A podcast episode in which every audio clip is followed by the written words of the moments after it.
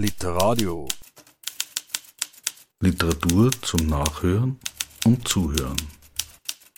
Im Internet unter www.literadio.org. An den Mikrofonen begrüßen euch mein Sendungsgast Liz Heron und der Diensthabende Herbert Gnauer. Liz, du bist Philosophin, praktische Philosophin, politische Philosophin.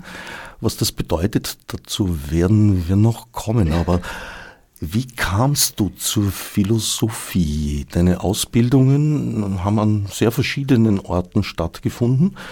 Du hast eben Philosophie und Gesang studiert in Wien, Graz, Paris und Kathmandu.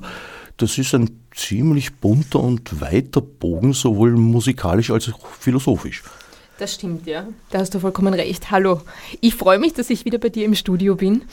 Ähm, und äh, vielleicht ein, ein bisschen Licht auch so ins Philosophische bringe oder, oder was also diese ganzen Philosophen, Philosophinnen so tun, die jetzt auch seit der Corona-Pandemie irgendwie vermehrt in den Medien auftreten oder auch befragt werden zu speziellen Themen. Ähm, bei mir speziell war es der Religionsunterricht in der vierten Klasse Volksschule, wenn du es ganz genau wissen willst. Und obwohl ich ja ein sehr angespanntes Verhältnis jetzt allgemein zu Religionen habe, ähm, äh, muss ich sagen, am besten äh, konnte ich bis jetzt äh, mit, mit Theologen, Theologinnen diskutieren, weil die sind die, die sich immer wehren müssen äh, und die sel äh, selten mit diesem, ähm, wie soll ich sagen, ähm, selbstsicheren und, und ähm, ähm, ja, also die, die eigentlich nicht diese Selbstverständlichkeit haben, dass ihre Meinung so viel zählt. Also die Naturwissenschaften können sich sozusagen auf eine solide Basis stellen etc. Und die Theologen, Theologinnen, Priester wissen schon, sie werden wahrscheinlich angegriffen und sie müssen sich wehren. Also insofern war das eine gute, eine gute Plattform, mal auszuprobieren, was möglich ist. Wobei Theologen, Theologinnen ich die Erfahrung gemacht habe, dass das nicht unbedingt besonders religiöse Menschen sind, weil sie sich halt mit äh, Religionen beschäftigen, wie der Historiker mit Geschichte.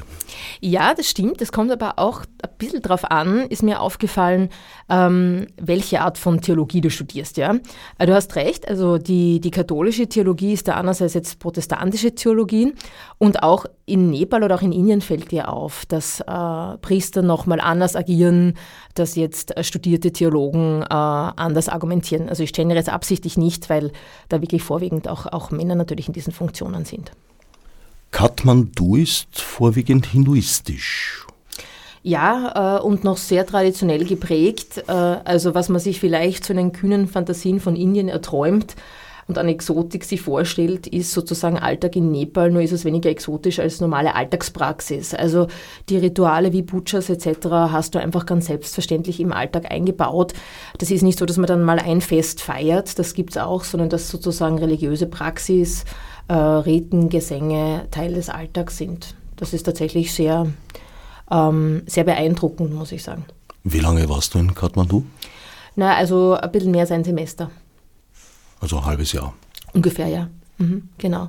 Aber das war zu einer Zeit, wo, äh, also Nepal ist ja sozusagen immer im Umbruch ja, äh, und selten sehr stabil, ähm, ist natürlich dem geschuldet, dass das Einkommen sehr gering ist, ähm, dass die Situation die politische Situation sehr angespannt ist. Du musst dir vorstellen, es ist ein bisschen so diese kleine Bruder, große Bruder-Aktion, die wir haben mit Deutschland. Nepal ist so der kleine Bruder, Indien ist der große Bruder, natürlich in anderen Dimensionen nochmal, ähm, der sozusagen sich ein bisschen anpasst, wo sehr viele, die Arbeit suchen, nach Indien auswandern. Das ist dann sozial auch sehr, sehr schwierig, die Situation. Und es liegt aber auch zwischen Indien und China. Das heißt, da gibt es einen ganz, ganz starken Druck auch von chinesischer Seite her, ähm, nicht nur dort zu investieren, sondern dort auch Einfluss zu nehmen. Das heißt, es ist ein bisschen so ähm, am Zerrieben werden oder muss sich immer wieder gegen dieses Zerriebenwerden stellen. Was hat dich nach Nepal geführt? Vorrangig der Gesang oder die Philosophie? Also nach Nepal hat mich vorrangig der Gesang geführt. Ähm, ich äh, wollte eine andere Richtung ausprobieren und zwar wirklich eine traditionelle Richtung dieser nordindischen Kunstmusik. Und dort gab es äh, sozusagen noch einen der letzten Hofmusikusse, glaube ich. Ich hoffe, ich, ich habe jetzt die Mehrzahl richtig gesagt. Musizi, würde ich. Musizi meinst du? Okay, gut. Also Musizi. Ähm, dem Bravurat Dakal und der stammt sozusagen aus einer langen Linie an äh, Hofsängern, wie es noch den König gegeben hat. Der ist ja auch abgesetzt worden, gab dann einige Skandale im Königshaus. Ähm, aber sozusagen seine ganze Familie war noch in dieser Tradition, kannte die alten Gesänge. Ähm, genau, und da habe ich gesagt, na gut, also wenn, wenn möchte ich dann dort die Aufnahmeprüfung machen und schauen, schauen, wie es sozusagen richtig geht. Und deshalb war dann meine Entscheidung für Nepal, ja. Dass dann auch noch ganz viel ähm, für die Philosophie rausgesprungen ist, sozusagen, ähm, das war dann, ja, der angenehme Beigeschmack sozusagen. Und auch insbesondere für die politische Philosophie. Wann war das? Zeitmäßig? Also ich, ich war das erste Mal dort, äh, also in, in, in Indien schon, schon, äh, jetzt muss ich mal nachrechnen, das ist ja Ewigkeiten her, 2007 oder sogar davor, aber in, in Nepal dann länger war ich 2012, 12, 2013 genau. Also das ist auch schon eine Zeit her, das war auch noch vor dem großen Erdbeben. Ist danach einiges ähm, komplizierter geworden, der Wiederaufbau hat lange gedauert etc. Ähm, und einige meiner Kollegen, auch damals dort, auch an der Uni, ähm, auf der Medienwissenschaft, die sind dann auch ins Ausland gegangen, weil einfach die Chancen vor Ort wirklich schlecht waren. Ähm, die sind dann nach fünf bis zehn Jahren wieder zurückgekehrt, die sind jetzt wieder dort und unterrichten jetzt wieder. Ähm, jetzt hat sich sozusagen ein bisschen gebessert, aber wie gesagt, die Coronavirus-Pandemie war schon nochmal eine, eine eigene Sache dort. Ja. Und ich habe dann äh, in den Lockdowns immer mal wieder geschrieben mit ihnen und sie haben gesagt, es ist halt lustig, weil das ist natürlich vollkommen unmöglich, dass es dort einen, einen wirklich wirksamen Lockdown gibt, weil keiner zahlt das. Also äh, wenn du überleben willst, musst du was tun, du musst raus, äh, du musst für dein Überleben sorgen. Also diese Möglichkeit gibt sozusagen nicht des Rückzugs. Und sie wissen auch, sie werden nicht geimpft, weil es die finanziellen Ressourcen nicht gibt. Also ist jeder sozusagen auf sich allein gestellt, beziehungsweise abhängig davon, dass eben das Kollektiv für ihn sorgt. Das ist schon nochmal eine ganz andere Einstellung zum Leben, zur Kultur etc. Derzeit ist äh, Nepal ja eine Repu Bundesrepublik eigentlich, eine ja, Demokratie. Wie war es damals? War damals noch König? Weil da gab es ja ganz furchtbare Geschichten mit ermordeter Familie und so. Ja, nein, es gab, es gab damals keinen König mehr. Äh, aber äh, also ich, ich es ist halt insofern schwierig, weil die Religion sehr, sehr präsent ist und äh, sehr viele wirklich ähm, noch archaische, man, man, ich glaube, man, man darf es wirklich so sagen, archaische, hinduistische äh, Rituale noch, ähm, noch praktiziert werden. Das heißt, es war gar nicht so einfach, diese, diese Königskultur sozusagen wegzubekommen. Das war also das Anliegen auch dieser, dieser kommunistischen ähm, Strömungen, die da über China eingedrungen sind sozusagen. Ähm, aber da gab es, wie gesagt, sehr viele Zwischenfälle. Es gibt ja ein ganz, ganz starkes Reich-Arm-Gefälle. Es sind sehr viele Menschen eben sehr, sehr arm. darf man nicht vergessen, dann gab es noch diese Abhängigkeit von Großbritannien sehr lange Zeit. Also koloniale Tendenzen, die aufgearbeitet werden mussten oder noch müssen ja, also die Dynamik war damals schon sehr angespannt, aber noch relativ friedlich, weil der Tourismus 2012, 2013 ganz stark auch im Kommen war. Ich kann mich erinnern, dass äh, man überall gesehen hat, dass Straßen ausgebaut wurden. Witzigerweise nicht diese typischen ähm, Straßen, wo man jetzt sagt, man fährt jetzt mit dem Bus oder mit den Öffis, sondern die, die speziell für die Touristen in die Berggebiete ähm, gefahren sind. Und das war, das sind halt mördermäßige Bauprojekte gewesen, ja, in, in extremen Höhenlagen. Wir reden da von 3000, 4000 Meter. Äh, und da ist, äh, also da ist wirklich gebaut worden. Also war schon, war schon unheimlich. Auf der anderen Seite äh, hat zum Beispiel dann Japan oder China in die, in die Highways rein investiert, die aber nichts mit unseren Highways zu tun haben, sondern wo du für eine Strecke von 15 Kilometern, 20 Kilometer ungefähr eine Stunde brauchst.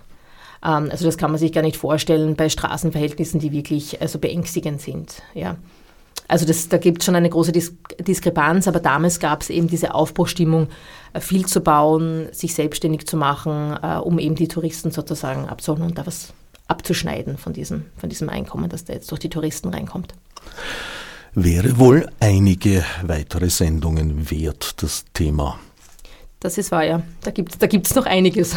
Und es bewegt sich ja auch immer wieder, ja. Also ähm, ich finde diese Region ja deshalb auch sehr spannend, weil ich so den Eindruck habe, dass ähm, gerade auch Europa da gerne wegschaut. Ja. Also wir haben so Lieblingsländer, mit denen wir uns verknüpfen, aber beispielsweise, und, und das erwähne ich eigentlich ganz gern, ähm, Österreich hat äh, in, in einem gewissen Zeitraum auch sehr viel in die Erhaltung beispielsweise der, der Altstadt rein investiert, in Bagdabur etc.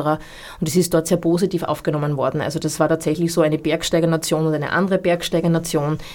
Also das, das war eigentlich ein gutes Verhältnis und es ist zum Beispiel jetzt so, dass man sagt, na, das, das ist jetzt eine zu unsichere Situation, das tut man jetzt nicht mehr von, von offizieller Seite, was ich sehr schade finde, also da überhaupt den Kontakt so abzubrechen und nicht zu sehen, dass es ein sehr bevölkerungsreiches Land ist, dass vielleicht hier auch eine Chance ist, einen, einen Austausch zu haben, vielleicht äh, interessante Kooperationen in Zukunft anzustreben etc. Du bist jedenfalls zurückgekehrt nach Europa, um dich eben besagter praktischer Philosophie zu widmen. Praktische Philosophie ist jene, die sich nicht in der Tonne verkriecht und über das Leben, das Sein und die Gesellschaft nachdenkt, sondern äh, sich an eine Öffentlichkeit wendet einerseits und Stellung nimmt, wie du es in deinen Büchern tust. Das letzte eben Gegenstand der Sendung, das Thema schleichen wir uns langsam heran, macht Politik böse. Andererseits aber auch eine äh, Hilfestellung für Einzelpersonen und Gruppen bildet, mit Gegebenheiten umzugehen. Ist das nicht sowieso so ein, so ein Spannungsfeld der Philosophie, dass man einerseits sich damit beschäftigt, wie äh, kann ich Gegebenheiten analysieren, um zu lernen, damit umzugehen, aber andererseits auch, wie kann ich sie beeinflussen und verändern?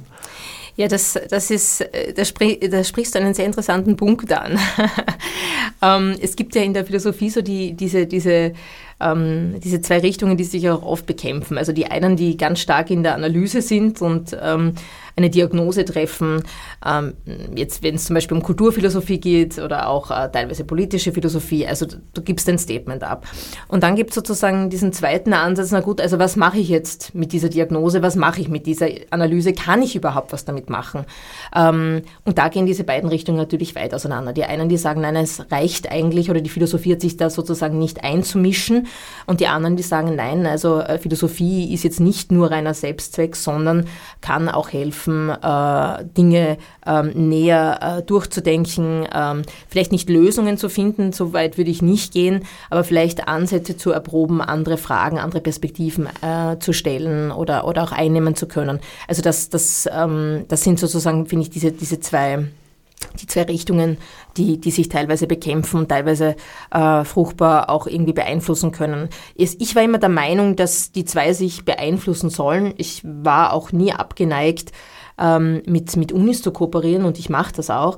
Ähm, aber ich hatte immer den Eindruck, so von dieser Herkunft und den Wurzeln der Philosophie, dass ähm, eine gewisse Einflussnahme, ein gewisser Diskurs, einen gewissen Diskurs anregen zu dieser Funktion der Philosophie dazugehört. Ja? Weil du gerade vorher die Tonne erwähnt hast, also manchmal kann man auch in der Tonne leben und, und, und teilnehmen. Also ich überspitze es jetzt, aber ich finde, die Figur des Diogenes zeigt es ganz gut. Ja? Also ähm, man, man tut sich ganz schnell irgendwie in diese Rolle manövrieren, man kritisiert was und das war es dann auch schon. Das fand ich immer ein bisschen wenig.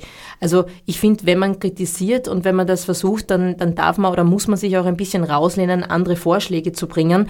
Die können dann falsch sein oder so, ähm, aber sich jetzt nur auf dieser Position des Kritikers auszuruhen, ähm, fand ich immer ein bisschen wenig. Also insofern, egal ob es jetzt ein künstlerischer Aspekt ist, der in meiner Arbeit vorkommt, oder eben ein literarischer Aspekt, ähm, äh, ich, ist so ein Versuch sozusagen, Philosophie auch einzusetzen in verschiedenen ähm, medialen Ausprägungen, um ähm, ja, neue Perspektiven einnehmen zu können. Ja. Also die Tonne quasi umdrehen, sich draufstellen und eine ordentliche Rede halten. Ja, ja, man kann sie ja für viele Dinge nutzen, also so ist es ja nicht. Ähm, aber ja, äh, finde ich schon und, und ich, ich finde ja auch, dass Philosophie diesen provokativen Wert reinbringt, weil man sich natürlich fragen kann, na gut, wozu eigentlich noch? Ja, hat das einen Nutzen und, und können wir den bemessen? Und ich glaube, äh, Philosophie tut da ganz gut daran, sich diesem, ich würde schon fast sagen, Idol unserer Zeit ein bisschen zu verwehren, überall einen Nutzen zu bemessen und zu sagen, ja, also wir denken, äh, ja nicht nur, weil wir dann sagen können, da kommt dann was raus, sondern wir bedenken Dinge, die ähm, für, für unser Leben, für unser Überleben wichtig sind. Und das ist jetzt nicht unbedingt, was ich wo kaufe und wie viel Einkommen ich habe, sondern beispielsweise brauche ich einen Sinn. Ja? Also ich, ich, ich brauche ein Wozu, das mich überhaupt motiviert, äh, vielleicht äh, tätig zu werden in einer Gesellschaft, in einer Zivilgesellschaft, in der Politik etc. Ähm, und ich glaube, da kommt Philosophie auch in den nächsten Jahrzehnten eine wichtige Rolle zu, nicht nur gewisse ethische Positionen zu stärken, sondern auch möglicherweise ähm, ein gewisses Maß an Humor und Zuversicht ähm, in der Gesellschaft irgendwie zu bewahren, äh, um die Herausforderungen meistern zu können. Ja? Aber bitte ohne diese Überheblichkeit, ähm, die manchmal auch in den Wissenschaften mitschwingt, ja? also zu wissen, wie es sein wird, zu wissen, äh, was sein soll und was gut ist, sondern sozusagen diese kritische Perspektive ähm, äh, einzubringen, äh, damit sozusagen immer auch ein, eine, ein Austausch, eine Resonanz ist mit den aktuellen Entwicklungen. Es kann also auch darum gehen, Einzelpersonen und Gruppen dabei zu helfen, eine Problemstellung zu meistern, die sich unterscheidet von der Pathologi Pathologisierung, die ja. das sonst passiert. Weil ja. eigentlich, wenn ich ein Problem habe und gehe zum äh, Psychiater, wem auch immer, welcher Schattierung und Schule angehörend, äh, naja, dann versucht der eigentlich äh, mir zu sagen, das Problem bist du und du hast da irgendeine pathologische Erscheinung und äh, musst lernen, mit der Gesellschaft umzugehen. Ihr geht da, glaube ich, den anderen Weg, weil ihr sehr oft auch die Ursache dann eben nicht beim Einzelnen sucht, äh, sondern in tatsächlich realen Gegebenheiten, die geändert gehören würden. Ja, äh, also ich meine, äh, ich, ich kann mich erinnern, was mich schon, schon als Jugendliche an dieser Fragestellung interessiert hat, war, äh, warum diese Sinnfrage eben immer beispielsweise so pathologisiert ist. Also Menschen, die damit hadern, ähm, äh, wollen sie weiterleben oder nicht, macht ihr Leben einen Sinn oder nicht. Natürlich hat das teilweise was Pubertäres und man sagt, gut, wenn man reift, kann man das überwinden. Aber ich finde die Fragestellung an sich eine, die sich ständig und an mehreren äh, Punkten des eigenen Lebens ziemlich sicher wiederholen wird und ich würde das nicht als pathologisch sehen, sondern tatsächlich als einen Aspekt oder als einen Indikator dafür, dass sozusagen irgendetwas nicht mehr stimmig ist. Und ich meine es tatsächlich jetzt in diesem gesangstechnischen Ausdruck mit stimmig, ja.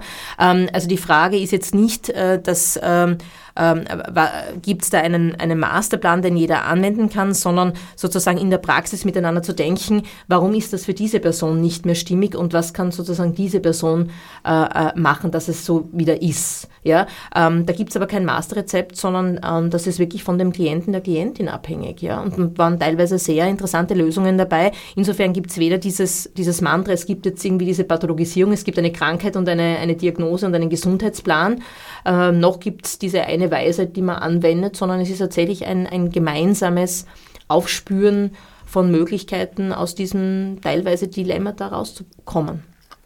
Wie kann man sich dieses gemeinsame Vor äh, Aufspüren vorstellen? Äh, dann kommt mal eine Problemstellung auf den Tisch mhm. und dann breitest du das Instrumentarium aus und sagst, ja, das ist schon seit Jahrtausenden behandelt worden, der sagt jenes dazu, dieser sagt dieses. Ja, das, das, das wäre schön. Das, das, das kann mal helfen, äh, das Eis zu brechen.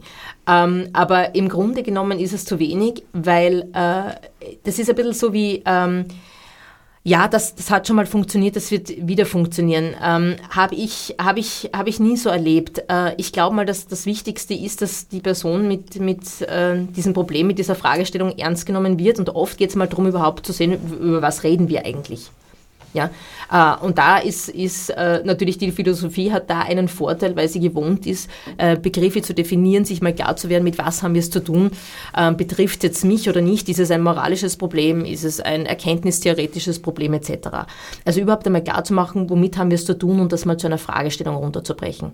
Man glaubt immer, man, man weiß eh schon, worum es geht. Viele kommen und sind mal diffus mit einem Problem konfrontiert und wissen gar nicht, wo sie es einordnen können. Und allein mal eine Fragestellung zu haben und das runterbrechen ansprechen zu können, hilft schon. Da ist noch nicht die Lösung da. Aber mal zu wissen, womit man es zu tun hat, das kann schon mal helfen. Und viele, die, die ich erlebt habe, auch in der Praxis, ähm, die haben ja schon Hilfe gesucht sozusagen. Also die waren bei Psychotherapeuten, Psychologinnen, sind es auch noch, aber haben gesagt, ja, das hilft mir bei den Symptomen, aber das hilft mir nicht mit dem Dilemma, weil das spielt auf einer anderen Ebene. Das ist etwas, was ich mir denke, das sind meine Vorstellungen, das sind meine Werte, das dass ich mich seelisch dann schlecht fühle, dass ich dann Hilfe brauche, das ist sozusagen dann die zweite Ebene. Aber bevor ich nicht die erste Ebene sozusagen äh, behandelt habe, kann sicher keine dauerhafte Besserung einstellen. Da mache ich nur Symptombehandlung. Also insofern finde ich es ja eigentlich immer sehr, sehr wünschenswert, wenn das Hand in Hand geht äh, und man auf beiden Ebenen arbeitet. Also ich sehe da, seh da uns nicht in Konkurrenz, sondern wirklich in einem guten Austausch. Die Analyse, wie man es dreht und wendet, ist dennoch das Um und Auf. Worin unterscheiden sich jetzt zum Beispiel in der politischen, also vor allem in der politischen Philosophie, die unterschiedlichen Ansätze und Methoden zum Beispiel von Historikern, Historikerinnen, Politologen, Politologinnen, aber auch äh, den Psychotherapeuten und Psychotherapeutinnen, die sich auch auf diesem Gebiet bewegen. Eine böse Frage. Ähm, warum böse? Weil ich so den Eindruck gewinne, äh, und ich, ich verstehe natürlich, dass sich die Disziplinen untereinander auch abgrenzen wollen. Da geht es natürlich dann auch um ähm, bestimmte Felder und um Fördergelder und um Branchen und, ähm, und ähm, äh, Bünde und wie auch immer, äh, Interessensgruppen. Aber ich habe den Eindruck, dass gerade bei so einem Thema wie der politischen Philosophie ganz, ganz viele Disziplinen sich überschneiden. Ja? Also ich, ich profitiere irrsinnig davon, dass ich ähm, auch Kenntnisse in alter Geschichte und Geschichte habe, ja, auch wenn ich keine ausgebildete Historikerin bin. Ähm, und ich habe auch den Eindruck, dass ähm, äh, Kollegen, Kolleginnen von mir, die Politikwissenschaftler sind, sehr davon profitieren, ähm, dass sie mal äh, Philosophie an der Uni gehabt haben, etc. Ja? Das heißt, das lässt sich nicht so einfach trennen. Ähm, man könnte sagen, jeder hat seine Expertise insofern darin, dass du natürlich ähm, einen Hauptbeschäftigungspunkt hast. Insofern ist es interessant zu schauen, okay, von wo aus beginnt eine Analyse? Ja? Geht jetzt jemand methodologisch an? Ähm, versucht jemand historisch zu erarbeiten, einen Vergleich zu machen? Ähm, und das finde ich relevant. Oder kommt jemand aus der theoretischen Philosophie, aus der Phänomenologie oder kommt jemand, wie gesagt, aus der praktischen Philosophie, ähm, versucht er sozusagen mit Philosoph philosophischer Praxis zu arbeiten, dann weiß ich auch schon, okay, es wird äh, in die Richtung gehen, dass es einen praktischen Ansatz äh, geben wird, dass es vielleicht auch Lösungsvorschläge geben wird, die Beteiligungen anstreben oder sozusagen auch äh, mit der Zivilgesellschaft arbeiten oder auch vielleicht künstlerische Praxen einbeziehen. Also dabei das sind Vorurteile, ja. Aber prinzipiell habe ich den Eindruck, das kann man nicht so sauber trennen. Also ich kenne genug politische Philosophen, die eigentlich von ihrer Ausbildung her Soziologen beispielsweise waren. Also da würde ich, da würde ich vorsichtig sein. Das trennt man ganz gern, aber dieses, in diesem Bereich gibt es wahnsinnig viele Überschneidungen eine lange Antwort für eine kurze Frage, aber ich, ich, ich finde, man muss da so ehrlich sein, dass man aus ganz, ganz vielen verschiedenen Disziplinen schöpft. Äh, und das finde ich auch das, das Tolle jetzt. Das ist ganz anders als noch zu der Zeit, wie ich zum Studieren angefangen habe, dass man jetzt einfach ganz selbstverständlich interdisziplinär arbeiten kann. Und das finde ich gerade in Zeiten wie diesen, wo diese Probleme auch so ähm, ja, äh, überlappend sind, extrem wichtig, ja. Also politische Philosophie zu betreiben, ohne einen Blick zu haben auf ökologische Entwicklungen und sich dort Expertise zu holen, das kann ich nicht alles wissen. Aber ähm, da versuche ich auch wirklich, mich in der Bescheidenheit zu üben, dass ich sage, nein, das, das geht jetzt über das, was ich weiß, hinaus, da frage ich jetzt jemanden. Ja, da hole ich mir jetzt einfach Rat oder da hole ich mir jetzt die Information, die ich brauche. Könnte es eine, eine zwingende Konsequenz des äh, sich spezialisierenden Expertentums sein, dass man soweit im eigenen Kästchen schon drinnen war, dass man festgestellt hat, hey, äh, da sehe ich jetzt alles von nichts und um deinen Überblick wieder zu erlangen, muss ich mich mit anderen vernetzen. Das heißt, eigentlich zwingt es ja zu dieser Interdisziplinarität. Ich ich bin also geneigt, ähm, an ein kleines Büchlein zu denken, das ich ähm, vor kurzem wieder ausgegraben habe und äh, was leider auch, auch von der Philosophie sehr stark ignoriert wurde. Ähm, so ein kleines Büchlein Was es Denken von Martin Heidegger. Und jetzt mal unabhängig von der problematischen äh, Person Heideggers, jetzt in Zeiten des Nationalsozialismus, ist an dem Punkt wirklich bemerkenswert, dass er versucht, einen Unterschied zu machen zwischen dieser Spezialisierung in den Wissenschaften, die natürlich auch nötig ist und wünschenswert ist, und ähm, dem, was aber dann äh, darüber hinausgehend Philosophie und Denken wäre. Ja, also dieses Aufmachen und diese Herausstellung, ja, wir haben angefangen, vor allem ähm, in unter Anführungszeichen, wie es nennt, in der abendländischen Kultur ähm, Denken darauf zu reduzieren, dass es das ist, was sozusagen der Logik entspricht. Und das ist es. Ähm, und hier andere Formen zu fördern, zu sagen, na, es geht darüber hinaus, es betrifft auch andere Disziplinen wie zum Beispiel Kunst und Kultur, es kann die Politik, äh, Politik einbinden etc. Das finde ich einfach einen wahnsinnig spannenden Aspekt. Ähm, das ging jetzt total ähm, Anti-Zeitgeist, ja, weil wir jetzt auch, ähm, habe ich den Eindruck, auch durch die Coronavirus-Pandemie etc., ähm, wirklich so die entweder Wissenschaft sehen oder alles andere. Ähm, und hier nochmal zu denken mit dieser ganz kleinen Schrift, na ja, vielleicht ist das ja nicht alles und vielleicht geht's Denken in Richtung Verdichten und auch Dichtung und äh, die Welt äh, ist sozusagen mehr, als man jetzt nur messen kann. Das heißt jetzt aber nicht esoterisch, äh, es gibt da jetzt noch irgendwelche Geist oder so, sondern sozusagen ähm, wir, wir berechnen ein Phänomen Phänomen, aber wir vergessen natürlich damit andere, es gibt andere Perspektiven auf diesen einen Gegenstand auch noch. Ja. Er bringt dieses schöne Beispiel, das ich spannend finde, wo er sagt, naja, natürlich kann ich ähm, äh, jetzt meine, meine Vorstellung eines Baumes, den ich sehe, messen, ich kann das ähm, aufzeichnen, ich kann meine Gehirnareale überwachen lassen, was dort passiert, ähm, aber die Frage stellt sich trotzdem, wo ist dieser Baum? Ja, also wo bleibt dieser Baum, den ich, den ich wahrnehme? Ja, also ich habe dann also quasi diese Berechnungen, wunderbar. Ich weiß, dass er aus Teilchen zusammengesetzt ist, die sozusagen für mein Auge nicht sichtbar sind, aber wo sind, wo bleibt quasi der Baum und wann haben wir uns eigentlich entschlossen zu sagen, das ist die einzig, einzig, äh, einzige Wirklichkeit, die wir sozusagen anerkennen. Das ist nicht selbstverständlich. Und das finde ich tatsächlich auch, auch wenn ich mich da jetzt weit rausnehme, einen sehr, sehr spannenden Punkt in unserer Zeit zu sagen, ja, das ist eine Perspektive, ähm, aber wir haben ja noch eine andere oder wir haben noch mehrere andere dazu. Und ähm, ich glaube, da ist auch die Aufgabe der Philosophie zu sagen, und jetzt bitte wirklich in starker Abgrenzung zur Esoterik, ähm, Denken ist mehr als einfach nur Rechenleistung äh, und Denken ist auch mehr äh, als Logik. Ähm, und ich glaube, uns darauf wieder zu besinnen, könnte eine der Möglichkeiten sein, wieder auch ähm, den Wert von, von, von Philosophie schätzen zu lernen oder auch die Lektüre von Philosophie schätzen zu lernen. Philosophie hat eigentlich Anknüpfungspunkte in ausnahmslos jeder Richtung. Gab es damals so einen paradiesischen Urzustand, als äh, Kunst und Wissenschaft noch eins waren und dieser Urgrund ja eigentlich die Philosophie ergeben hat? Naja, wird, wird immer gern so gesehen, so als Urgrund der Wissenschaften. Ich, ich finde das ja sehr spannend, dass auch da dieser Widerstreit ist. Also ich, ich bin ja ich bin ja auch ein, ein Fan von, von Wissenschaftstheorie und Wissenschaftsphilosophie. Ich finde das irrsinnig spannend, sich zu überlegen, wie, wie funktionieren diese Disziplinen, wie kommen wir überhaupt drauf, etwas so oder so zu benennen. Was sind da, also ich meine, braucht nur Popper sagen und dann, dann weiß man in Österreich eh, was irgendwie Sache ist. Ähm, aber ich glaube, dass man, dass man ähm, schon diese Reduktion in Frage stellen muss. Also wenn ich jetzt schaue an die, an viele der Universitäten, ich sage jetzt nicht alle, aber an viele der Universitäten, wo man sich ausschließlich mit Wissenschaft Wissenschaftstheorie und Wissenschaftsphilosophie und vielleicht noch Logik und analytischer Philosophie auseinandersetzt ähm, und schon Ethik, Kulturphilosophie etc. Äh, an den Rand stellt, da müssen wir uns schon fragen, ob das wirklich ein, ein, ein vollständiges Abbild ist oder nicht wirklich wieder diese Nutzenauswertung ist. Also wir holen uns das raus, was man irgendwie übersetzen kann, was man vielleicht noch ähm, ähm, ja, am Markt verwerten kann. Und dann stellt sich natürlich die Frage, und das wird jetzt übrigens noch viel interessanter, jetzt im Zeitalter von wirklich begrenzten Ressourcen und des Krieges, können wir uns das andere noch leisten, wollen wir uns das noch leisten?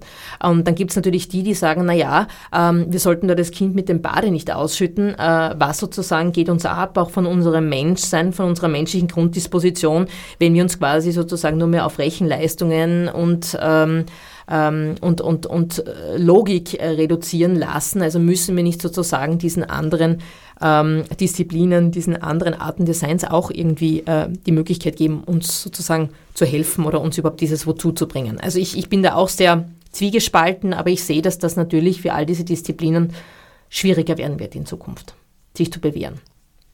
Ganz subjektiv würde ich mich sogar freuen, wenn die Logik einen größeren Stellenwert erhielte, äh, weil hm, ich sehe schon das, was du jetzt beschrieben hast, eben das Primat der Ökonomie, aber mhm. Märkte sind vieles, aber selten logisch.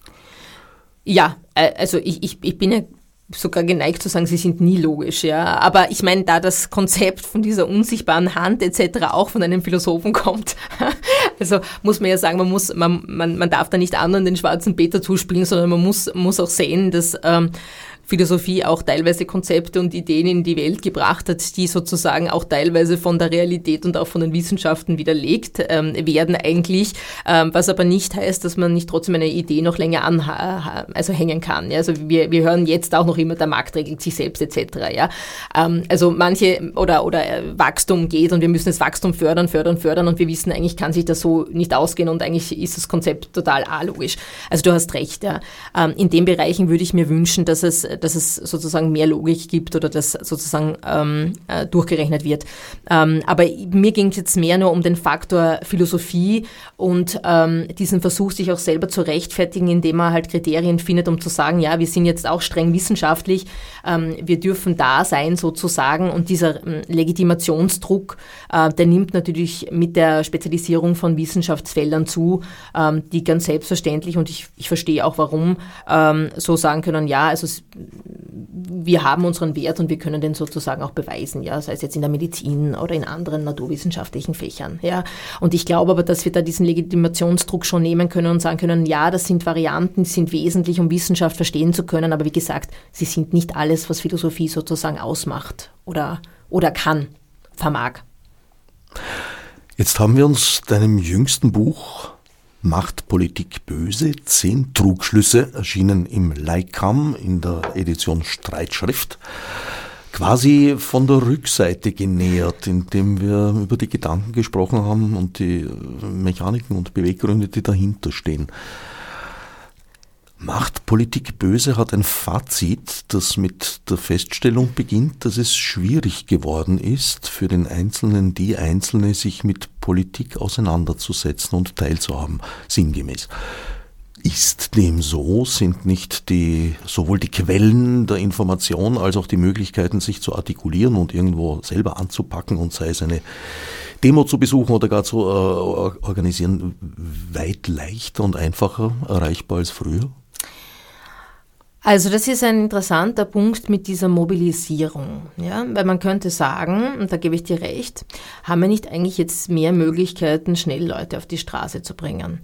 Ähm, ja und nein. Also wenn wir uns anschauen, äh, Politik, gerade wenn es um Parteien geht, betrifft so gut wie, wie, wie jedes Land, zumindest im Westen, geht es darum, natürlich überhaupt mal die Wähler, Wählerinnen zu mobilisieren, zur Wahl zu gehen, irgendwie sich zu beteiligen. Oder auch Menschen zu mobilisieren, sich politisch zu, zu engagieren. Das ja nicht nur ist, eine, eine politische Funktion auszuüben, sondern zum Beispiel auch Aktivist, Aktivistin zu sein. Ja, also ohne die funktioniert das nicht. Ja, jeder, der mal bei einem Wahlkampf dabei war, aktiv, egal ob es eine Bezirksgruppe ist oder irgendwo bei einer Wahl, in einer Gemeinde am Land weiß, also das, das wird nicht funktionieren. Du brauchst also Menschen, die aktiv auch werben für jemanden, ähm, die die Ideen, das Programm unter die Leute bringen, da bereit sind, äh, sich zu exponieren etc. Ähm, und ich habe den Eindruck, dass die tatsächlich nicht mehr geworden sind. Ähm, und das ist natürlich ein interessantes Phänomen, weil warum, warum ist das so? Also warum können wir diese sozialen Medien nicht so nutzen, wie wir es uns vielleicht denken? Und ich habe jetzt einen Verdacht, aber das kann ich natürlich nicht beweisen, aber mein Verdacht ist, dass es hier einen Unterschied gibt zwischen ähm, diesem, wir sind alle miteinander vernetzt oder in einer Gruppe vernetzt und wir sind miteinander verbunden. Und äh, ein Netz hat immer so diesen Eindruck, ja, es, es, es will halt fangen und einfangen und dann gehen aber auch manche Sachen sozusagen durch die Lücken durch. Das ist aber etwas anderes als verbunden zu sein, eine gegenseitige Verpflichtung zu haben, auch ein Stück weit äh, und dann etwas füreinander zu tun. Also ich glaube, dass diese, dass diese Formen, wie wir äh, jetzt Interaktion leben, gerade wenn es auch um Politik geht, einfach andere geworden sind. Das ist jetzt weder gut noch schlecht, aber ich glaube, wir müssen einfach äh, in Erwägung ziehen, dass wenn wir Menschen heute bewegen, deswegen wollen wir das nochmal anders machen wollen als in einem Modell, wo du noch mit Flyern mit auf der Straße stehen, mit gemeinsam äh, eine Aktion planen etc. das tun konntest. Also ich glaube, das ist tatsächlich ähm, äh, ein falscher Gedanke zu sagen, das könnte man einfach jetzt so in die, in die, in die Welt des Internets oder der sozialen Medien übersetzen. Also ich, ich glaube, da machen wir sozusagen einen, einen Kategorienfehler. Ja, momentan habe ich eher den Eindruck, es wird nicht übersetzt, sondern es übersetzt sich, weil da äh, Eigendynamiken die Oberhand gewonnen haben, die im Nachhinein eigentlich nicht erstaunlich sind, weil das Internet halt auf eine äh, Bevölkerung getroffen ist, die ja weder Medienkompetenz besaß, weil es auch nicht vermittelt wurde, ja. noch übermäßig äh, politisch gebildet war. Und entstanden ist ein, ein, ein, ein Wirrwarr, äh, das zur also Polarisierung, würde ich gar nicht sagen, im Sinn von zwei Polen, weil es sind äh, fast beliebig viele Pole, die da am, am Werk sind und zentrifugale Kräfte entfalten. Ja, äh, wobei, und äh, da bist du der, der, der größere Experte als ich, ja, ähm, aber äh, das würde ich eher strukturell sehen im Sinne von, äh, natürlich macht es Sinn, ähm, wenn es darum geht, jemanden äh, äh, im, im Netz auch ähm, sozusagen für eine Sache zu gewinnen oder berechenbarer zu machen, ihn äh, ein Stück weit zu radikalisieren. Ja? Also jeder, der ganz eindeutig klar zu verorten ist, mit dem kann ich wesentlich sozusagen mehr anstellen. Ich meine es jetzt nicht mit dieser Intention oder irgendeiner einer, einer Verschwörung, sondern einfach im Sinne von einer Berechenbarkeit. Das funktioniert natürlich draußen viel, viel schwieriger. Ja? Also wenn du dir anschaust, wie politische Entscheidungen getroffen werden, ähm, dann ist, funktioniert das eben sehr selten logisch. Da geht es ganz viel um Kompromisse, da geht es ganz viel auch um sowas wie Sympathie, da geht es ganz viel auch um Rhetorik. Wie kann ich sozusagen meine Überzeugungen darlegen und jemanden auch, und jetzt kommt es überreden.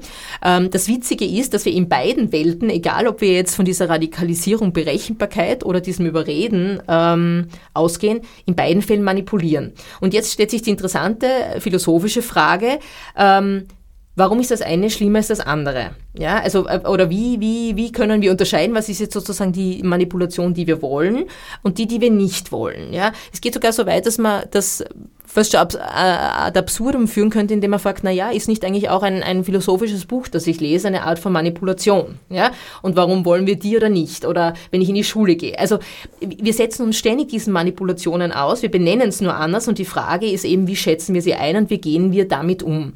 Ähm, und ähm, ich sehe das jetzt gar nicht so, so dramatisch, wenn wir uns bereit erklären, erstens mal darüber einen Diskurs zu führen und zu sagen, vielleicht müssen wir gewisse Dinge tatsächlich zentral regulieren, ähm, im Sinne von von ähm, Algorithmen regulieren, soziale äh, Medien kontrollieren. Das große Problem, das wir jetzt haben, ist, wer soll das tun? Weil wenn das Vertrauen beispielsweise in die Politik sinkt oder überhaupt gar nicht in die Politiker, Politikerinnen, sondern an das politische System an sich, wer soll es denn dann tun? Also wir als Einzelne schaffen es nicht, ähm, den anderen vertrauen wir nicht, weil die haben natürlich möglicherweise Geschäftsinteressen etc. Ähm, dem politischen System trauen wir mittelmäßig. Also da sehe ich eher die, die große Problematik. Wie schaffen wir es, dieses politische System äh, so ähm, vielleicht, ähm, wie soll ich sagen, ähm, nicht neu zu machen, aber vielleicht äh, so zu, zu korrigieren, äh, dass, dass wir wieder so weit das Vertrauen haben, dass wir sagen, okay, da gibt es Behörden, die sollen da ein, ein Auge drauf haben, da gibt es ähm, da gibt's, äh, Experten, die sollen sich anschauen, wie wir mit diesen Algorithmen umgehen, also wie, wie können wir sozusagen da dran arbeiten. Und da muss ich dir sagen, ich habe ich hab keine, ich hab keine äh, Meisterlösung dazu. Also im Moment ist die Situation sehr, sehr verfahren äh, und da dieses Vertrauen äh, wiederherzustellen, das wird schwierig sein. Nicht zuletzt auch durch solche Aktionen, wie es jetzt der Elon Musk natürlich auch gemacht hat. Ne?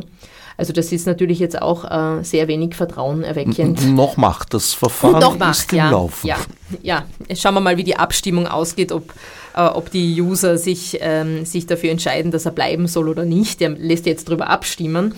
Ähm, aber jetzt mal Schmäh ohne, wie auch immer das jetzt ausgeht, stellt sich wirklich die Frage, also wer soll kontrollieren? Ja, also ich, ich, bin, ich bin auch der Meinung, äh, dass diese, diese Idee von, äh, da gibt es jetzt Meinungsfreiheit und da ist alles möglich, das ist der ultimativ demokratische Raum, die ist längst tot. Ähm, die Frage ist also, wie, wie können wir dieses Medium nutzen, dass es sozusagen Demokratien befördert. Ich bin davon überzeugt, es kann das tun. Die Frage ist, ähm, wer, wie gesagt, ähm, führt diese Kontrollmechanismen ein, damit, aber nicht so, wie zum Beispiel China es tut, etc. Da wirft Musk ja eigentlich das institutionelle Gedächtnis von Twitter über Bord. Äh, die Lösungen, die Twitter gefunden hat, sind alles andere als optimal, aber immerhin liegen da zehn Jahre Auseinandersetzung mhm. dahinter und mhm. das waren nicht ausschließlich Idioten und Idiotinnen, die sich damit befasst haben. Absolut, ja. Und ja. ich fürchte, das Rad, das er da gerade neu erfindet, könnte dreieckig werden das, es ist nicht immer alles was Neues besser und äh, also ich, ich, es ist schon sehr, sehr vieles gedacht worden und sehr viel Gutes gedacht worden auch äh, und äh, ich, ich stimme dir da vollkommen zu. Also sich zumindest mit den Vorschlägen mal ernsthaft auseinanderzusetzen und mal die zu etablieren, dass sie funktionieren, ähm, wäre schon mal lobenswert, ja.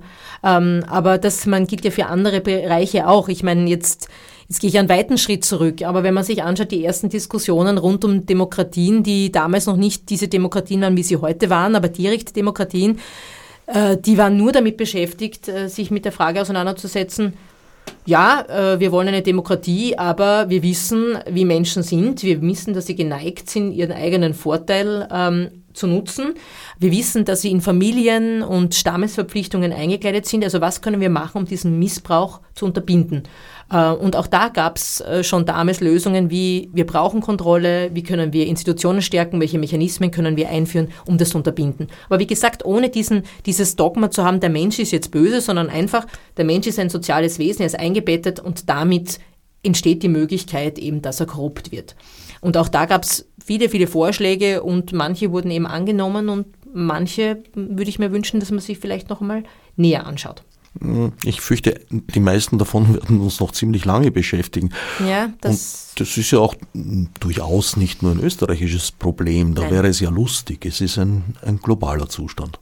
Das ist tatsächlich ein globaler äh, Zustand, äh, was sie aber auch klar macht, dass äh, wir es vielleicht auch mit strukturellen Problematiken zu tun haben und mit dem, dass natürlich technologische Errungenschaften zurückwirken, auch auf Demokratien. Also diese Vorstellung, wir hätten ein, ein politisches System, das von diesen Entwicklungen, so gut sie sein mögen oder so schlecht sie sein mögen, das ist vielleicht auch die individuelle Bewertung, dass die nicht dadurch beeinflusst werden, ist natürlich sehr naiv. Also wir müssen auch, uns muss klar sein, dass wir auch unsere Demokratien äh, an diese neuen technologischen Errungenschaften anpassen müssen. Das heißt, wenn ich sehe, es gibt dadurch Mechanismen, dass man eher Korruption ausübt, ähm, dass es neue Möglichkeiten gibt, das Gesetz zu, zu hintergehen, äh, da müssen wir schauen, dass wir anpassen. Da können wir nicht sagen, wir haben es eh schon erfunden oder es passt eh perfekt, das wird sich schon ausgehen, sondern müssen wir sagen, okay, gut, ja, also damit gibt es neue Wege. Also was können wir tun, um dem vorzubeugen, dass sozusagen da Schlupflöcher entstehen. Also in, in Zusammenhang mit, mit Ibiza, aber auch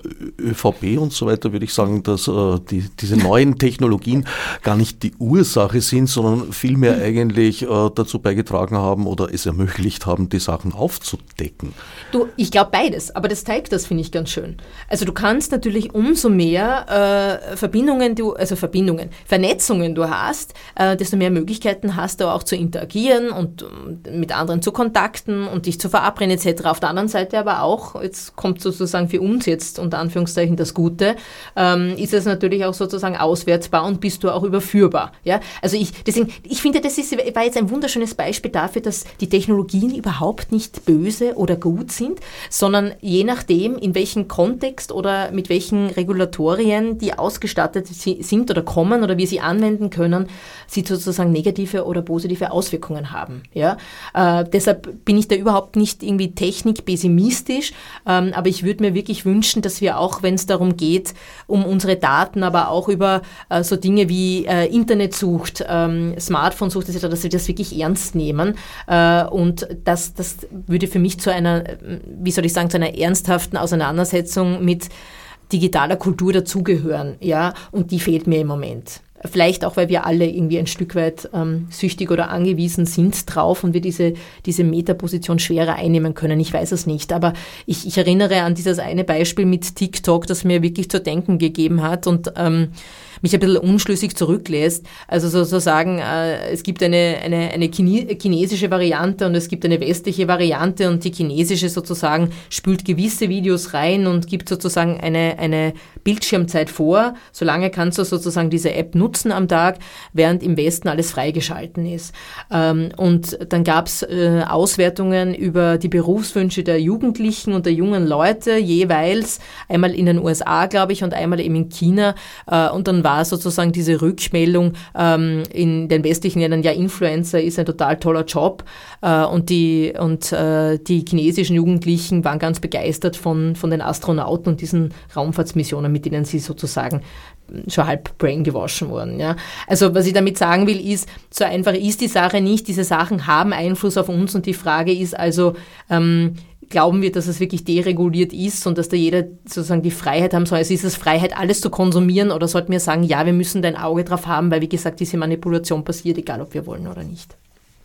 Ich würde sagen, sie haben gleichermaßen Einfluss auf uns, als sie auch gleichzeitig Abbild unserer selber sind.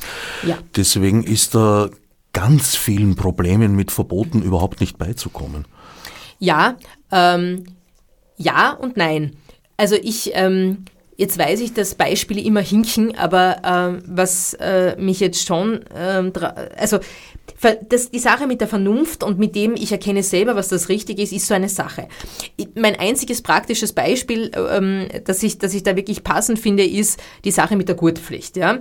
Also ich kann mich erinnern noch an die Diskussionen, ich kann mich nur erinnern auch, wie, wie die Generation meiner Großeltern äh, da das als wirklich einen Eingriff empfunden hat, sozusagen in ihre Integrität, das können sie selber entscheiden.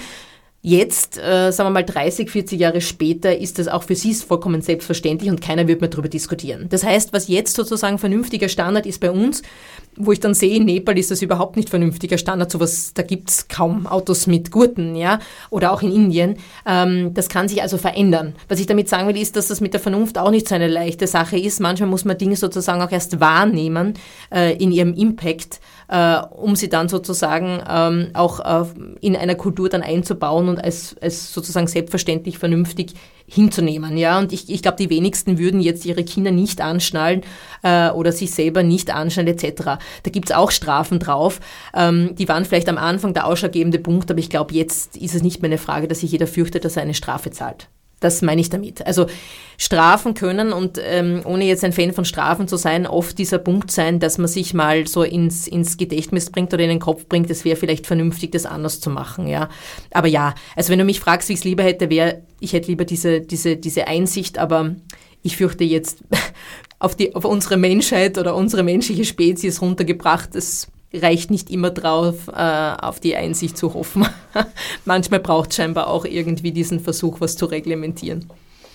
Ja, vor allem gibt es halt weder das äh, Paradies, aus dem wir kommen, noch das Paradies, auf das wir zustreben. Ich glaube, der Friedel hat das sehr schön ausgedrückt gedrückt mit dem Satz, mit dem Titel Kultur sei Reichtum an Problemen. Ja, Ganz sicher. Und das ist ein bisschen, das erinnert mich jetzt wieder an Popper mit, mit alles Leben ist Problemlösen. Ja? Also ich glaube, in, in, in dieser Vorstellung zu sein, übrigens auch in der Demokratie, das ist interessant. Ja? Ähm, also zu sagen, nein, ähm, perfekt funktioniert es, wenn es weder Probleme gibt und wenn sich alle einig sind, das ist natürlich vollkommen absurd. Aber witzig, bei Demokratie ist es sogar ausgeschlossen. Ja? Also ich brauche keine Demokratie, wenn ich eine Eintracht und einen Konsens will, sondern weil es quasi abbildet, dass es unterschiedliche Meinungen gibt. Die Frage ist für mich eher, ähm, warum sehen wir den Streit so negativ? Und da komme ich zum nächsten. Der Streit ist ja nicht an sich negativ, das Level oder das Niveau, wie er geführt wird, ist ein großes Problem. Und dass wir äh, uns hier nicht genug Mühe machen, und das würde ich schon unterstreichen, wirklich hier auch an dieser, dieser Kultur des Streits zu arbeiten, dieses Level zu heben. Und da sind wir jetzt wieder bei dem Punkt, was du vorher angesprochen hast, wo die auch die Logik abgeht. Also wie baue ich Argumente auf? Was ist eine Schlussfolgerung? Äh, kann ich einsehen, wenn jemand anderer ein besseres Argument hat und den folgen? Ja, also kann ich zum Beispiel sagen, ja, stimmt, das ist ein gutes Argument, machen wir es doch. Oft scheint es mir scheitern gute Lösungen äh, nicht nur an der Einsicht, sondern auch an den Willen, dem anderen zuzugestehen, dass er einfach einen Punkt hat. Ja, damit sind wir bei den parteipolitischen Interessen. Ganz genau, ja. Und bei, bei, dem Wohlwollen für die andere Position oder äh, für eine Position, die nicht die eigene ist ähm, und vielleicht auch der eigenen ein Stück weit ähm, ja, entgegensteht. Genau. Aber das ist natürlich auch eine Geschichte, äh, die man ändern kann. Also die ist jetzt nicht äh, irgendwie inhärent in der Struktur des Politischen, sondern auch eine Entscheidungsfrage, wie wir politische Kultur leben wollen. Und wenn ich jetzt als ähm, Wähler, Wählerin äh, sage, na, also ähm, ein Politiker darf nie Schwäche zeigen, er muss sein Argument immer gut bringen, er darf da nicht nachgeben, er muss, egal ob er jetzt schon andere Argumente gehört hat, von Experten andere Meinung hat, er muss bei dem bleiben, ähm, dann wird es schwierig werden, äh, für den Politiker auch andere Entscheidungen zu treffen. Ja, weil er natürlich ähm, auf sozusagen das Wahlvolk angewiesen ist, das ihn dann entweder wählt äh, oder eben abwählt.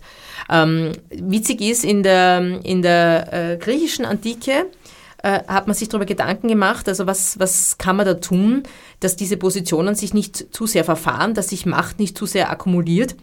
Und dort war zum Beispiel, das ist natürlich eine direkte Demokratie, das ist anderes, ein viel, viel, viel kleinteiligere Politik damals, ähm, war zu sagen, wir wechseln die Positionen wirklich viel, viel stärker durch. Das heißt, es kann keine Freundelwirtschaft entstehen, es weil die Zeit nicht da ist. Nicht, weil es nicht potenziell möglich wäre, sondern die Zeit ist nicht da. Ähm, weil jeder weiß, in zwei, drei Wochen könnte der andere in dieser Machtposition sein. Den sollte ich jetzt irgendwie nicht äh, das Wasser abgraben. Ähm, also insofern gibt es da keine Verfestigung. Äh, plus natürlich, es gibt Mechanismen, um diese Personen, die dann gegen das ähm, Gemeinwohl agieren, also das Wohl aller äh, agieren, äh, kann ich rechtzeitig beseitigen. Ja? Und das ist natürlich in repräsentativen Demokratien wie unsere wesentlich schwieriger, wo auch die Politiker dann natürlich nicht direkte Ansprechpersonen sind und halt vier bis fünf Jahre im Amt sind und natürlich dann wieder hoffen müssen, dass sie wiedergewählt werden. Ja? Also Demokratie ist wirklich ein, ein, ein äh, faszinierendes und wirklich unglaublich ergiebiges Thema, weil äh, wir so viele Probleme oder noch immer die Probleme, die Ausgangsprobleme, die Ursprungsprobleme mit uns tragen. Ja? Wobei ich sagen muss, genau in Gemeinden, kleinen Städten etc., ähm, lebt ja meine Hoffnung auf, dass sich hier eine ganz andere politische Kultur etablieren könnte. Eben deshalb, weil eben hier viel mehr direkte Demokratie möglich ist und weil natürlich die Personen auch greifbar und ansprechbar sind. Ja, der Bürgermeister ist einfach der, den, den kann ich aufsuchen, der ist dort vor Ort äh, die Bürgermeisterin, die kommt da zu den Veranstaltungen, man kennt sich etc. Das ist nochmal eine andere äh, Drucksituation als beispielsweise in der Bundespolitik, wo ich den quasi nur von Pressekonferenzen oder vom Fernsehen kenne unter Umständen ist ja auch, äh, sagen wir, die Schnittmenge gemeinsamer Interessen im Verhältnis größer. Ja, das ist auch das Spannende an so Themen wie der Bezirkspolitik, die da ja auch sehr unterschätzt werden, äh, weil natürlich äh, die Personen, die in, in, einem, in einer Umgebung leben, die damit konfrontiert sind, äh, die unmittelbar Verbesserungen oder auch Verschlechterungen sehen, das rückmelden können und im Austausch stehen, natürlich sich auch ganz anders ermächtigt fühlen. Ein interessanter Punkt für, für Themen wie Bürgerbeteiligung etc. Ja, oder auch für Aktivismus. Journalismus. Ähm, je höher, und das meine ich jetzt nicht wertend, wir raufgehen, desto abstrakter wird es auch und desto schwieriger greifbar wird nicht nur die Politik und, und die Antriebe, sondern natürlich auch die Ansprechbarkeit und die direkte Verantwortlichkeit dafür. Macht Politik böse? Äh, stellt für mich fast zwangsläufig die Gegenfrage, wie weit muss Politik vielleicht sogar böse sein? Da denke ich jetzt äh, historisch, ich glaube, es war der Tiroler Landeshauptmann Wallenöfer, der in einem Interview damals recht frei von der Leber weg gemeint hat, naja, also ohne zwei, ein, zwei Gesetzesbrüche pro Tag sei nicht einmal ein Land wie Tirol regierbar. Ja, ne, man jetzt, hat den Eindruck, ja, das ist bis heute so. Ja, also den, den hat man tatsächlich und es ist ja auch kein Zufall, dass, ähm, dass dann immer Machiavelli zitiert wird. Ja, also sind wir schon wieder in der Philosophie und der Spitzendiplomatie drinnen. Das Witzige ist ja auch, es wird ja immer dann dieser, äh, dieser, äh, dieser Fürst äh, zitiert, also, ähm, was ja absurd äh, ist, auch ein, ein Stück weit, weil Machiavelli ein anderes berühmtes Werk, ähm, nämlich die Discorsi, äh, auch geschrieben hat, die sozusagen äh, Venedig und den Republikanismus Humanismus in Venedig hervorhebt. Also war jetzt nicht nur dieser, dieser Unterstützer dieser feudalen, aristokratischen äh, Cäsarengesinnung, sondern tatsächlich auch interessiert an anderen Modellen. Wird war aber, er überhaupt Unterstützer? Er hat es analysiert. ja, er hat es er hat's analysiert. Aber äh, äh, eine, eine Grundfrage, die wir übrigens auch bei der, bei der Sache rund um Sebastian Kurz ganz gut gesehen haben oder die sich jetzt gut abzeichnet, so im Sittenbild auch von, von äh, Türkis und auch Klammer blau, ist diese Frage, die ja Machiavelli stellt und die finde ich sehr spannend, ähm, nämlich äh, ist es besser für einen Fürsten, wenn er geliebt oder gefürchtet wird? Ähm, und mit dem gefürchtet stehen natürlich ein bisschen auch in, in, dieser, in diesem Spannungsfeld zum, was darf ich brechen, was muss ich manchmal brechen an Gesetzen oder an, an Grenzen, um sozusagen diese Furcht auch aufrechterhalten zu können. Und Machiavelli argumentiert in diesem feudalen, aristokratischen Verständnis dafür, ja, es ist besser gefürchtet zu werden, weil auf die Volkesliebe kann man sich nicht verlassen. Sozusagen das Volk liebt einen dann, wenn es passt. Und sobald sozusagen das Schiff sinkt, kann man sich darauf nicht mehr verlassen. Das heißt, diese Furcht, ähm, als äh, eine gewisse Distanz und dann vielleicht auch mit dieser, dieser Möglichkeit, sich zu bewähren, äh, wäre für den Fürsten sozusagen die vernünftige Alternative. Also Liebe sozusagen ist eigentlich etwas, was man sich ähm, an einer obersten Position nicht leisten können soll und wo man auch nicht abhängig sein soll. Jetzt ist es natürlich für einen feudalen Herrscher gesehen, aber Max Weber schreibt dann später drüber, dass eine der wichtigsten Eigenschaften sozusagen eines Politikers ist, nicht seiner eigenen Eitelkeit und seiner eigenen Gefallsucht zu verfallen. Und das hat auch ein bisschen mit dieser Liebe und diesem geliebt werden wollen zu tun. Und damit kommen wir, wie gesagt, wieder zurück auch in die aktuelle Politik oder die, die letzten Monate von gefallen wollen, geliebt werden wollen und dann natürlich einen, einen ganz, ganz großen Absturz auch erleben als dieser geliebte Verheißene, der sozusagen die Sache, ja, oder die Schäfchen ins Trockene bringen soll. Ja, also das ist natürlich extrem ein sehr absturzgefährdetes Modell, wie wir gesehen haben. Allerdings stellt sich die Wahlmöglichkeit einem absoluten Fürst natürlich ein bisschen anders als einem demokratisch gewählten Politiker, weil der genau. absolute Fürst kann sehr wohl sagen, okay, der Hass des Volkes ist sicherlich das berechenbarere und Ganz genau. konstantere genau. Gefühl. Ja. Aber das kann sich ein demokratisch gewählter Politiker, ähm, also wenn er dabei ertappt wird, wird es, glaube ich, äh, sogar heute noch eng. Ganz genau. Und deshalb glaube ich, dass äh, wenn, wenn Max Weber darauf hinweist, dass dieses Gefallen wollen und diese Eitelkeit zu vermeiden ist, kommt einem einen ganz wichtigen Punkt zu. Es spielt nämlich dann ein bisschen rein in die Frage, äh, was tue ich, um wieder gewählt zu werden und treffe ich möglicherweise richtige Entscheidungen, die aber meiner Klientel nicht passen, trotzdem auch mit dem Risiko, dass ich nicht gewählt werde. Und dann stellt sich noch im Umkehrschluss eine andere Frage für uns, nämlich sozusagen die Gelegenheitspolitikerinnen, die wählen etc. Sind wir quasi so vernünftig, jemanden zu wählen, der auf den ersten Blick mal gegen unsere Interessen handelt. Ja, weil wir zum Beispiel plötzlich einmal mehr zahlen, weil wir ähm, vielleicht dort und dort Einschnitte im, im Lebensstil haben etc. Das sind Fragen, die sich gerade ganz aktuell für uns stellen, ja, im, im Angesicht auch von Klimakatastrophe etc. Also wie viel sind wir bereit, wirklich ähm, an, an vernünftiger Politik auch zu akzeptieren? Ähm, und ähm, ja, ich bin nicht hundertprozentig davon überzeugt, dass wir hier so vernünftig agieren, wie wir es wie wir es gerne sehen. Ähm, also man kann der Politik viel unterstellen und auch viel Bösartigkeit, aber man muss leider auch bis zu einem gewissen Grad sagen, man muss sich als, als Wähler, Wählerin auch fragen, also wie, wie, wie vernünftig bin ich bereit zu wählen und, und, was unterstütze ich wirklich. Und das ist dann schon auch das, was dann sozusagen auf der, auf der Regierungsbank ähm, an Ideen, an Vorschlägen, an Verbesserungen möglich ist und, und, und sitzt. Deshalb bin ich auch kein Fan von, von strategischen Wählen, sondern tatsächlich von, von Wählen, ähm, von den Überzeugungen, von den Verbesserungsvorschlägen, von den vielleicht auch Expertenmeinungen, die dort drinnen sind, weil schlussendlich zählen die Mehrheiten und äh, ich kann dann sagen, ja, ich bin auf der Gewinnerseite, ich wähle die Partei, die gewinnt äh, oder ich möchte vielleicht die Gruppen stärken oder die Partei stärken, die die Ansichten vertritt, die vielleicht zukunftsorientiert sind und unser Überleben garantieren. Und ich glaube, das wird in Zukunft entscheidend sein. Na, da hast du inzwischen ein weiteres Sendungsthema aufgerissen, ja. nämlich äh, die Feststellung oder die Erkenntnis, dass gewählt ja nur werden kann, was und wer auch zur Wahl gestellt wird. Ich fürchte, dieses Thema werden wir jetzt nicht mehr öffnen können in den letzten 37 Sekunden. Das, das wird sich nicht mehr ausgehen, ja. Aber ich finde, äh, jetzt vielleicht zum Abschluss noch, was der, was der aktuelle oder der letzte, nicht der aktuelle, der letzte Präsidentschaftswahlkampf gezeigt hat, ist mal diese Empörung, wer stellt sich da alles auf? Und gleichzeitig hätte ich mir erhofft, auch die Erkenntnis, das könnte aber auch ich sein. Also wenn diese Leute da sind, könnte auch ich sein. Und das ist tatsächlich eine Freiheit, die wir schätzen sollten in Österreich, die wir haben, weil in Amerika zum Beispiel schaut das ganz anders aus. Da ist es wesentlich abhängig davon, wie viel Geld wir haben, etc. Ich danke Lies Hirn für das Buch und den Besuch im Studio. Literadio.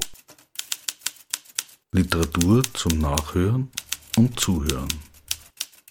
Im Internet unter www.literadio.org.